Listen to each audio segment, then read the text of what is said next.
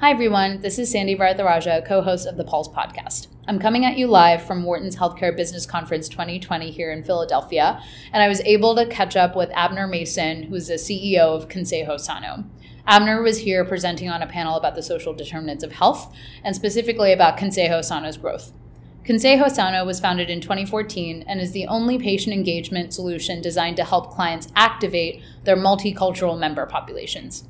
Abner has had an incredible career in healthcare and has held several leadership roles, including at the Workplace Wellness Council of Mexico, the AIDS Responsibility Project, the U.S. Presidential Advisory Council on HIV/AIDS, to which he was appointed by President George W. Bush, the government of Massachusetts, and Bain and Company. Hope you enjoy the episode.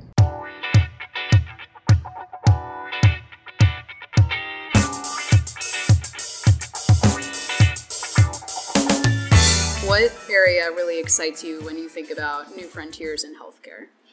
I think there's an exciting period of sort of experimentation that's about to happen where plans are actually going to put dollars behind their efforts to address social determinants. Yeah. One thing you mentioned in your panel was that by 2050 the US will be majority minority and that we need to start thinking from a systems perspective about cultural determinants of health. So how is ConsejoSano targeting that problem and how does how is that different from how payers traditionally approach the problem our country has changed and it's it's really dramatic demographic change uh, for example california is now a majority minority state so is texas and the whole country as you noted will be majority minority by 2050 that is dramatic demographic change, and not everyone in America is prepared to embrace it. Now, the problem is healthcare hasn't kept up with the demographic change. And I think it's fair to say that our healthcare system today is not equipped to serve the America that we've become. What that results in for, for people is poor health outcomes and for society higher costs. Now, the way the healthcare system has currently addressed that problem is translation. You know, plans and providers, they look at their membership or they look at their patients and they're like, wow, they look really different. They're all, they come from all these cultures and we need to still engage them. So what should we do? Well, let's just take the message that we would normally give to an English speaker, a traditional English speaker, and we'll just translate it across 13 to 14 different languages. That's the 1.0 model. It's translation. And the reason it doesn't work is because translation is really just a one size fits all solution. What we have found is that if you treat people as though who they are doesn't matter, you will not build trust and you won't be able to engage them and you won't be able to then navigate them into care at the appropriate times and the appropriate places. We have developed what we call a 2.0 model, which is to say, let's start with who people are we built a technology platform that allows us to collect a lot of data, public data, private data, claims data. We add to that a deep expertise that we've developed on our team. We hired people who understand the way Americans consume healthcare, the way they live their lives. And that allows us to do something we call micro segmenting the population based on culture. So we create cultural cohorts, much smaller groups from the larger group and then we create content for that smaller group, that cultural cohort. And then we add language. So it's interesting. Language for us, people think, ConsejoSano, we're about language. It actually is not what we think of first. First, we think of culture, who people are. And then we think, okay, let's design content based on who they are. Then we add language, because language is just a tool. It doesn't tell you what to say, it's just a tool to say something. And then finally, we think that the mode of communication is really important. So if you are sending mail to, uh, to Medicaid recipients, that's not the way they prefer to be engaged. And so that process, a four step process, you start with culture, then you design content based on culture, then you add the appropriate language, and then you communicate that message in the way the member or the patient prefers. If you take that approach, you will get results. You'll build trust. And so we call that the cultural determinants of health. Um, and we think that encompasses the social determinants because people of different cultures respond to the same challenge in life differently. And if you can, in your communication, honor their humanity, you can build extraordinary trust because that message sounds like it's coming from a friend or uh, their mother or someone they trust. Yeah, I think you bring up an incredible point around translation not being enough. One example I've run into in my career is around diabetes patients who are in multicultural communities and thinking about simply like recipes for them to cook right. and a recipe of like roasted broccoli may right. not work for a lower income right. Haitian immigrant who lives in Crown Heights or a Bengali resident in Jackson Heights. They need literally different content. Another point you raised that I found interesting was targeting communities that are historically disenfranchised from our system overall it must be difficult to find and engage with them in the first place. So, how does ConsejoSano find those patients in the first place? Because payers struggle with that too. Yeah, it, it is a struggle because a lot of times figuring out where people are is a challenge in the Medicaid population. But what we found is that there are strategies you can use to increase the number of of accurate addresses and accurate phone numbers. And it ranges for everything from like, we'll get a plan um, and and a lot of their numbers, uh, because they get the number from the state when the person qualifies for Medicaid, it might be a landline. Simple thing, but a lot of plans don't do that. Then once you figure out which are landlines, you want to try to get a mobile for those folks. And so we have partnered with, for instance, some other aggregators like TransUnion, who, if you can give them two pieces of data on a person, they are pretty good at, at, at, finding out a correct address or a correct mobile phone number. Then a little little thing is even once you've identified landline versus mobile and you have the mobile numbers, frequently the plan will think because they try the mobile number and don't get a response that they don't try again. And what they are failing to understand is that a lot of people in the Medicaid market, they buy minutes per month. And so, depending on when they get income in the month, they buy new minutes. Just understand who the population is and then engage with them in that way. Yeah. One central theme we've been talking about a lot is representation and inclusion. And you mentioned very briefly on the panel your personal experience, not only leading a company, but fundraising. What has that experience been like for you?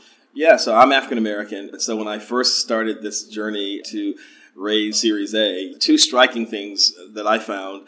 One was that almost every investor I met with was white male. I mean, it's just, it's unbelievable. It's how, how consistent that was the case. And I'm talking about, you know, 100, 150 investors. I guess it's three things. So the second was that I was trying to fund a company that was focused on meeting the needs of multicultural people. And this is probably a, you know, I, I don't want to criticize them for this, but I think investors tend to invest in what they know or what they can experience or what they have some ability to assess. And and typically your best assessments comes from things that you know or people that you know know.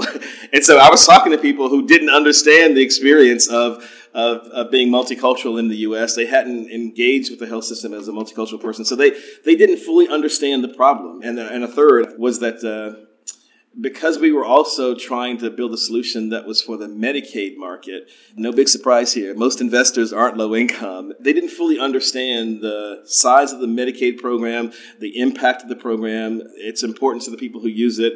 I do think that's changing, and, and investors now realize this is the largest health plan in the country with a 650, 670 billion a year annual spend and rising, and that it's incredibly inefficient like the rest of healthcare. So there are huge opportunities for uh, disruption and innovation. And right now, most investors, I think they they really have uh, uh, blinders on when it comes to understanding just how diverse our, our country's become shifting back a little bit towards outcomes. Sure. You mentioned on the panel that it's fairly easy to measure ROI of your payer partnerships because they hand over the highest risk, hard to reach members to you and say, go close their gaps. And there are very standard clinical and quality metrics to measure that. So, what have outcomes looked like for the patient populations you're taking risks? In the early days of ConsejoSano, I think this is changing, but in the early days of ConsejoSano, people came to us when they tried everything else. Nothing but they, they, they would, we, clients would come to us and they could list eight different things they had tried and nothing had worked. And they finally came to us because we were new and they didn't know of us before. We're excited because now, as opposed to us being, you know, the ninth thing that, that plans try, plans are trying us first. It's, and it's a pretty cool place for us to be now. Who are some of your major payer partners? I'd say, and I'm always grateful to them because uh, I know this is a podcast for Wharton, and, and, a lot of the students want to start a business. And when you're an entrepreneur, there is nothing more important and nothing that you'll ever be more grateful for than your first big client because it, it that is the thing that changes your life as an entrepreneur. And so our first big plan client was Blue Shield of California. And to be honest, I still look back on it and wonder why they why they were willing to uh, to trust us. I think it may be because they had tried everything else and they were like, you know, we got to try something different. It's kind of a chicken and egg thing that plans won't work with you unless you've worked with another plan. That's kind of the way it is. And in healthcare, if you don't work with the plans, uh, there are a few exceptions, but typically, if you don't work with the plans, you're not going to grow very big. And so, how do you get your first plan if that if plans won't work with you if you haven't worked with another plan? So it's really you got to find that unique client who believes in you enough, that plan, that they'll say, we'll contract with you. And that was Blue Shield of California. And so I will forever be grateful to them. But we now have uh, uh, uh, Healthcare Services Corporation, which is based in Chicago. They're a, a, big blue plan. They actually own the blue plans in five states. And then Tufts Health Plan, uh, we love them. And just signed our first big uh, public plan in California. And we just went, went, went live with them uh, last week. And that's the health plan of San Joaquin. But I'll just emphasize again that first one made all the difference. Because uh, if you don't get that first one, and if you don't get them soon enough, because you know you're burning every month, you're you're burning cash, and so you know when you're when you're venture backed, you have got to produce results, and you got to get that first client who's willing to to, to trust you. So uh, um, we were lucky; we were able to to pull that off. That's incredible. I think ConsejoSano has clearly had a lot of momentum, and I know you celebrated your five year birthday last year. Yes. So happy birthday. Thank what, you. Any parting words on what you think the next five to 10 year strategy for the company is? Sure. So I think for us is to, is to, uh, build on what we have learned so far. Today, we're serving 1.3 million healthcare consumers across 10 states. There are two different tailwinds that are pushing us. One is the regulatory changes that uh, regulators are saying to plans, particularly in Medicaid, but also in Medicare Advantage uh, you have got to engage your members. In the past, there wasn't pressure, and you could kind of plans could skate and not engage, and, and they could could get away with it. But because of the cost of, of these programs growing and the impact on health, regulators are saying to the plans, you have to engage your members. You've got to get those babies vaccinated. The other thing that's really uh, helping us as a tailwind is plans are really investing in digital health solutions. But here's the thing: no matter how beautiful your your diabetes solution is, if you can't get people to use it, if you can't engage the member and get them to use that new solution, even though it works and it's beautiful and it's effective, all those things, you're not going to get the value out of it. And so plans are starting to realize for them to get a return on investment on their other digital health investments, they've got to spend more money on engagement. And they've got to figure out how to engage people who are very different. How do you get, you know, uh, someone who, who culturally is very, very different from, you know, the average American to try a, a diabetes solution? I think that's another thing that's fueling our growth. The share of wallet